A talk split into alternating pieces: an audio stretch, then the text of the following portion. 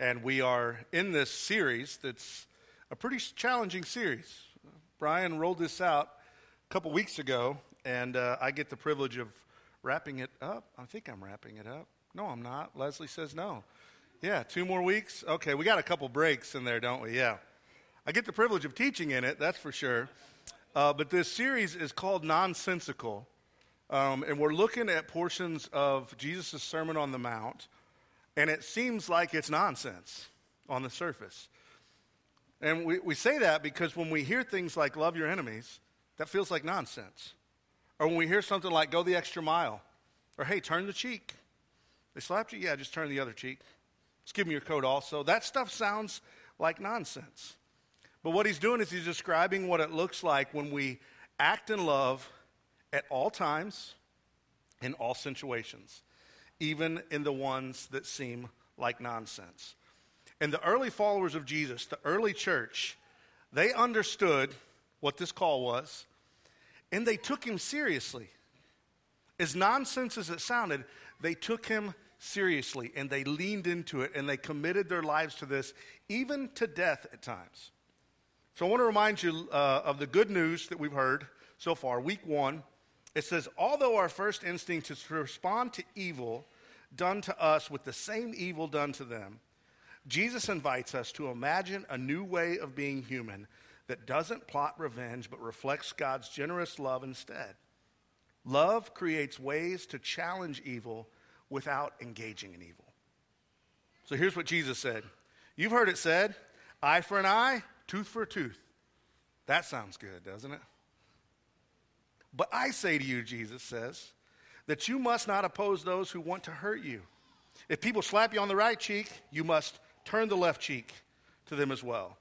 And when they wish on when they wish to haul you to court and take your shirt, let them have your coat too. And when they force you to go a mile, go mile two with them. It's nonsense. Like that's nonsense, right? Last week we heard this. When we retaliate against and resist those who interfere with our ideas or our desires because we assume that violence solves problems, Jesus calls to sacrificial love that must override and, and restrain our instinct for retaliation. Since love means to good to will good of another, we can't perpetrate violence against someone and love them at the same time. It's nonsense. But here's what Jesus says You've heard it said, you must love your neighbor and hate your enemy. That sounds good. But I say to you, love your enemies and pray for those who harass you, so that you'll be acting as children of your Father who's in heaven. And he makes the sun rise on both the evil and the good, sends rain on both the righteous and the unrighteous. And if you love only those who love you, what reward do you have? Don't even the tax collectors do the same? And if you greet only your brothers and sisters, what more are you doing? Don't even the Gentiles do the same? So I want to build on this scripture and continue some good news out of the scripture. And here's the good news for today we tend to justify doing anything to our enemies except love, which only does harm to them and to us. But loving our enemies is not just for them, it's for us. And nothing transforms me more than loving people that I don't like or who don't like me. Nonsense. Nonsensical. Sounds a little strange. Uh, several years ago, uh, there was a gentleman that didn't like me. I know that's hard to believe, right? He didn't like me. He had nothing good to say about me. Couldn't stand me. Every time I heard anything that came out of his mouth or that somebody repeated, it was bad. And this was several years ago. And at first, I thought I would just ignore it because to my knowledge, I didn't do anything to this person, so I was just going to ignore it and go on with my life, except for we lived in the same community. It's kind of hard to do that. So I ran into this person everywhere. And what it began to feel like was he was against me. Like, I began to see this person every time I would see him, he seemed truly like my enemy. So one afternoon, I'm driving back from wading in the river, fishing, and I see a patrol car, and I see this gentleman sitting in the side of the patrol car doing a ride along. And I knew what was about to happen. Woo, woo. All of a sudden, I was being pulled over. Now, granted, I was speeding, okay? But so was the car directly in front of me and directly behind me. I was trapped. I had to go that speed.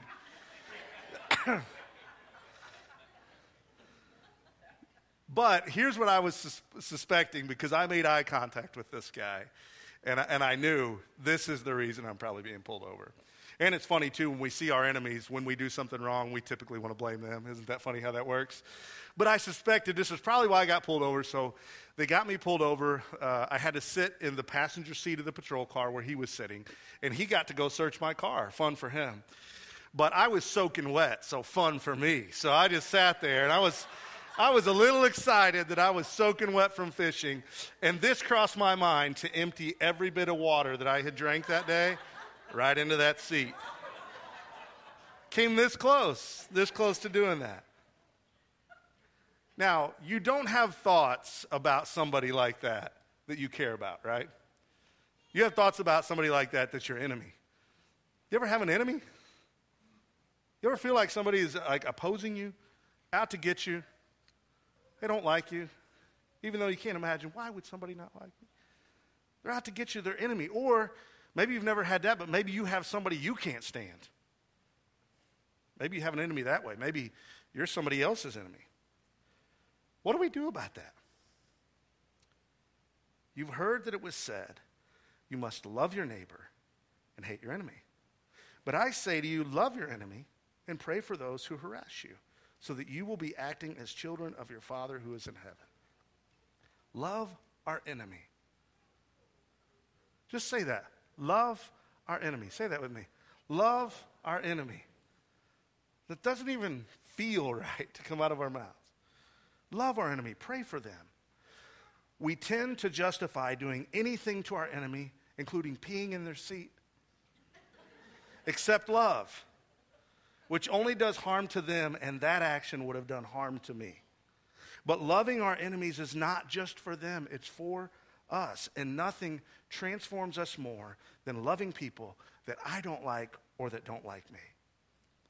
So I want to remind you of something that's getting done here that I have to be reminded of all the time because we constantly live in a state where when we get to Jesus' words and we see his words and his action, they don't make sense sometimes. And I need to be reminded that this is a new imagination that he's calling us into of what life looks like. No matter what the culture looked like back then, and no matter what the culture looks like now, Jesus is calling us into something new. He's saying, This is what it really looks like to live in the kingdom. And I need to be reminded of that all the time that when I'm seeing something different, I got to be reminded back to who am I following? What am I committed to? Who's my example? And Jesus has given us a new imagination of what this looks like to love our enemy. And what, what he's saying in his words and what he's saying on the Sermon on the Mount is this isn't optional. We can't just pretend that he didn't say this. We can't overlook it. We can't take him serious here and not take him serious here. We got to take him serious in all these things. So I need to be reminded this is a new way of living. This is how He has designed it to be. And we're not going to get it perfect. And it's not about perfection, it's about surrender. Am I surrendering to His good news? Am I surrendering to follow Him in every action in every area of my life? What does that look like for me? So Jesus' teaching in this day is weird. He says, This is what you think you know, and let me turn it on its head and tell you something else, that it, how it actually is. And his earlier followers were, were listening to this, kind of like, wait a second, aren't we the chosen? So it's like, is, Israel's the chosen people, right? Aren't we God's favorites? And you know what they had to wrestle with? This idea that God doesn't have favorites. He doesn't have favorites. We're not his favorites because we're Christians. Israel isn't chosen to be God's special people in the world and the rest just kind of get to sit on the sidelines in darkness. And neither is we as Christians. Israel chosen to be the light of the world, the salt of the earth, to shine out God's goodness among people. And then we get to be the same. God is including everybody. So through Israel, through his people, he's chosen them to get this thing going, to see what actually God is really like that he's full of love, full of goodness, full of justice. Maybe a new sort of justice, a creative, healing, restorative justice to us, our souls, and back to God. So when we read the Sermon on the Mount, we have to read the sermon and remember this isn't just about us. It's not just about us. Because when we treat it like it's about us, we read the sermon and we admire it for idealism, like, man, that's a good idea. That would change the world, wouldn't it? And then we just go back and we return to our normal lives. But the Sermon on the Mount is about Jesus himself. It's the blueprint for which his own life is going to be lived out. And he asks nothing of his followers that he hasn't lived out in example and shown us. The Sermon on the Mount isn't about just how to behave, it's about discovering the living God and the living, loving, and dying Jesus. And we're learning to reflect his goodness in the world. So I have to be reminded of that. What is this sermon? What's it about? What's he getting done? Aren't we chosen? Yeah, we are chosen. We're chosen to show the goodness of God, that he's a loving God, and we, he gets to invite everybody into that. So, with that being said, love our enemy.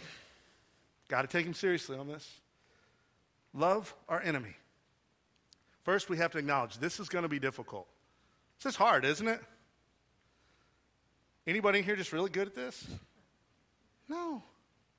We're not all that good at it. But Jesus says, if you love only those who love you, what reward do you have? Don't even the tax collectors do the same? And if you greet only your brothers and sisters, what more are you doing? Don't even the Gentiles do the same? He's saying loving people who already are easy to love is not that hard. And we have a difficult time doing that, don't we? People who already love us, that should be easily lovable, we have difficult times sometimes loving them. Jesus saying this should be really easy. The other is going to be hard. It's going to be difficult. He's saying even the people that you think are bad, tax collectors, Gentiles. So if you just think of the worst of the worst people, we're like, well, I'm pretty good because I'm not them. Even they love people that love them. He's saying, what's the reward in that? That's like participation trophy in baseball, three years old. It's like, you should, that's just easy. All you got to do is show up. Jesus is saying, this is something different, and it's going to be difficult, and it's going to take some sacrifice of time and money and comfort, and there could be embarrassment, and there could be ridicule. This is going to be hard because it's countercultural, it's different. We read it, we think we get it in our heads because it makes sense. Yes, we should love our enemy, and then we go on with our lives not and agree with Jesus, and then go off with our lives without even living this out. But if we nod to agree with Jesus, it means we surrender to what he's saying and we lean in and we try to learn from him how to live this out. But it's so countercultural. Last week on vacation, Heather and I took a little kayaking trip, fishing trip. I know. It was fun, wasn't it? Yeah. So we got up early in the morning. We put our kayaks in the river behind the house and we took off downstream, and the breeze is blowing at our back, and we're fishing, and we're looking at each other, and our country songs are sounding good, and we just, we love each other. Life's good. And then we get to where we were going, and we turn around and we come back. And now that breeze is a little worse because now it's in our face, it's opposing us. We have to kayak upstream, and it's no longer all that fun at this point. And I thought, man, thinking about this message, I'm like, that's kind of how it's like when it's loving our enemy. Like our culture is moving in an opposite direction. If you try to love your enemy, everything else in our culture is discipling you in a different way, underscoring so many other things, trying to validate hate and anger and everything else but loving your enemy and validating that. The culture is moving against you in every way. So many things that Jesus is teaching in the Sermon on the Mount is totally countercultural. It's why it's hard for us to wrap our heads around it because everything else that's discipling us is telling us not to do this. But the one that we need to look to for our discipleship is Jesus, and he's telling us to love our enemy. It is hard, it's countercultural.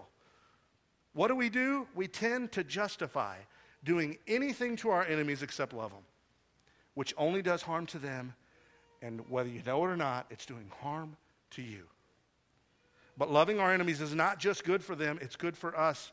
And I promise you, nothing will transform you more than loving people that you don't like or that doesn't like you. So, how do we do that? Like, how do we love our enemies? What does it look like for us to do this? Because it's not optional. Jesus says, love your enemies and pray for them. Pray for those who harass you so that you be acting as children of your Father who's in heaven. So, one of the ways I think the best way that Jesus is saying how to begin to love your enemy is to pray for them. It is a great step. When I say love your enemy, that feels so huge. We don't even know how to, like, what do we even do? Here's a great step start with prayer. Pray for your enemies. Last week in Brian's good news statement, he said, Love means to will good of another. And one way to know that if we're willing good of another is what our minds are doing in that and how we're praying for them. A great practice to say, How am I going to will do will good for another is I'm going to pray for them. I'm going to pray for peace, for blessing. That feels weird. For protection, and so on. This commandment to love our enemy requires us to do something. This isn't just like this intellectual endeavor that we have to convince ourselves over and over. I got to love my enemy. I got to love my enemy. That's what I should do. We have to do something. And prayer is a great thing to do. What can I do? I can begin to pray for them. And Jesus knows this isn't easy. He lives it out all the way to the cross. Even in death, he says this Father, forgive them. He's interceding on our behalf. In that moment, he's still got his enemies on his mind. Father, forgive them, for they don't know what they're doing. And then he lived all of that out. Every bit of it. He shows us how to do it in every situation. But we begin with prayer. And we often think that uh, this idea of enemy, that when we pray for them, it's just good for them. And you've picked up on this in our good news statement. It's not just good for them, it's good for you. He's built this in. It's actually, I think, the bigger thing that takes place when you love your enemy is it begins to transform you. This is good for us. Because what we do when we love others that don't like us or that are our enemy or that we don't like, we get to lean into and see that this love that's not of this world, it's not something that makes sense, it's nonsensical. To love others that are lovable is easy, to love those that are not is hard. This is the type of love when Jesus says, Forgive them for they know not what they do. We get to access a kind of love that's not of this world. This is something different and unique. It's nothing less than the heart of God that we see displayed on the cross. And when we lean into that, we access that. And it has the opportunity to transform our lives. This is a beautiful thing. Jesus isn't just saying, be good, love your enemies. He's saying, when you access the love that I've accessed for other people, it will transform your life. We're literally learning from Jesus how to live like Jesus and love like Jesus in this world as new humans, as if Jesus were me. You tend to justify doing anything to your enemies except love, which only does harm to them and to you. But loving your enemy is not just for them, it's for you. And I promise you, nothing will transform you more than loving those who don't like you or that you don't like. N.T. Wright says, The rule of love, I say again, is not an optional extra. It's the very essence of what we do, what we Christians are about. We'd agree with that, right? We hear that statement and go, man, that is who we are, people of love. To everyone? Yep. At all times? Yep. In all situations? Yep. Even in the nonsensical ones? Yep. We take Jesus serious. If the point is love, then the point is love. It's who we are. And when we love people that aren't like us, it transforms us from the inside out. Now, I say this pretty emphatically. And I think you guys are sitting there like, man, he believes this. He must live this out every day perfectly. I do not. I'm still learning how to do this. In this particular case, uh, with this enemy of mine, that happened the summer that I gave my life to Jesus when I was 19 years old. And something began to transform in me, and I began to learn from Jesus what he was saying about loving our enemies. And it began to transform how I thought about this person how I approached this person. And it changed some things. Today, we're best friends. No, we're not, actually. like, man, that's a miracle. No, we're not best friends. But he's not my enemy anymore that I know of. I don't hear bad things come out of his mouth. We're cordial and have conversations, and it seems like we get along. But what happened isn't like, oh my gosh, look how it transformed this person, which I do think my response did do something for this person. But what I know more than anything is it transformed me. And here's one thing that I believe when I decided not to pee in that seat, seriously, I think something happened within me. When we make choices not to lean into evil, eye for an eye, tooth for a tooth, something transforms in us. When we surrender to God's love in even little moments like that, we begin to be more like Jesus. It's why we have to be aware of his work and his presence in our life. It's why we have to be tuned into his spirit. It's why we have to take these words serious, even though they're hard. When we begin to move back against the culture and we lean into what Jesus says, something transforms within us. Many of you guys know my childhood the, the abuse and things that we dealt with growing up, man, I will promise you the fundamental foundation of my life is built on this idea of forgiveness and grace and loving those that seem like your enemy. And when I began to lean into that early on as following Jesus, it did something foundational for me. And it's still hard to live this way. But I know the difference that it makes in my life when I surrender to Jesus. And I know the difference of seeing evil and wanting to repay that so badly with evil, but pushing back and repaying that with love, and the difference that that makes in someone else's life, and the difference that it makes in my life. So when I read this, I want to take it seriously. I want to surrender to what God is saying here. So, what does that look like for you? Do you have an enemy? Maybe you'd say, I don't really have any enemies. I don't want to pee in anybody's seat. There's nobody I'm thinking. You have somebody that you really, when you see them, yeah. Is there a group of people where you're just like, ah, those, eh. those might be your enemy. People that just really get under your skin, maybe that's your enemy. And when you pray for them, your heart begins to transform. It's an action that you can do. What can I do? I can begin to pray for them. I can will good toward them. Pray for their peace, protection, understanding, to know that God loves them just as much as He loves you. And that when you lean into enemy love, you're accessing that same type of love that God is giving to every single one of us. But we have to surrender to it. That's what we have to do. We tend to justify doing anything to our enemies except love, which only does harm to them and to us. But when, when we love our enemies, it's not just for them, it's for us. Nothing will transform you more than leaning into and loving someone who doesn't love you because you're accessing love at the highest level.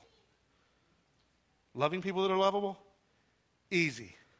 Loving your enemy, you have to access a whole nother kind of love that's out of this world, and the only person that you can access that with is surrendering to Jesus and the love that He's given you. So let's just take time with that this morning. Can we do that? Let's bow your heads, close your eyes.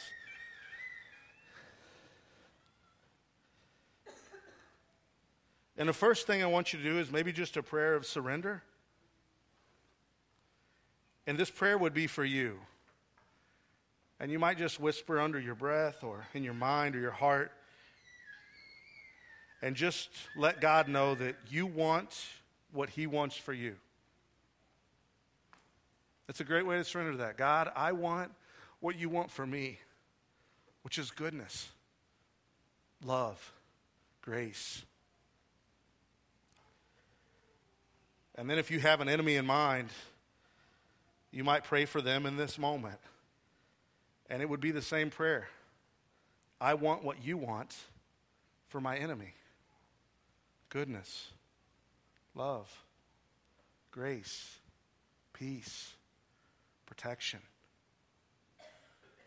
God, I want what you want for me, and I want what you want for my enemy, and I want to lean in and trust that. Father, this is really difficult stuff. Leaning in and accepting your goodness and your love, man, that is freeing to so many degrees. And it's so good to see how you're good to us and how much you love us, but it's so difficult sometimes to live out that same love that you give to us to other people. And often we feel justified because they've hurt us. We feel justified because they've opposed us. We feel justified because we see all kinds of things as to why we should or could hate that person or just be against them.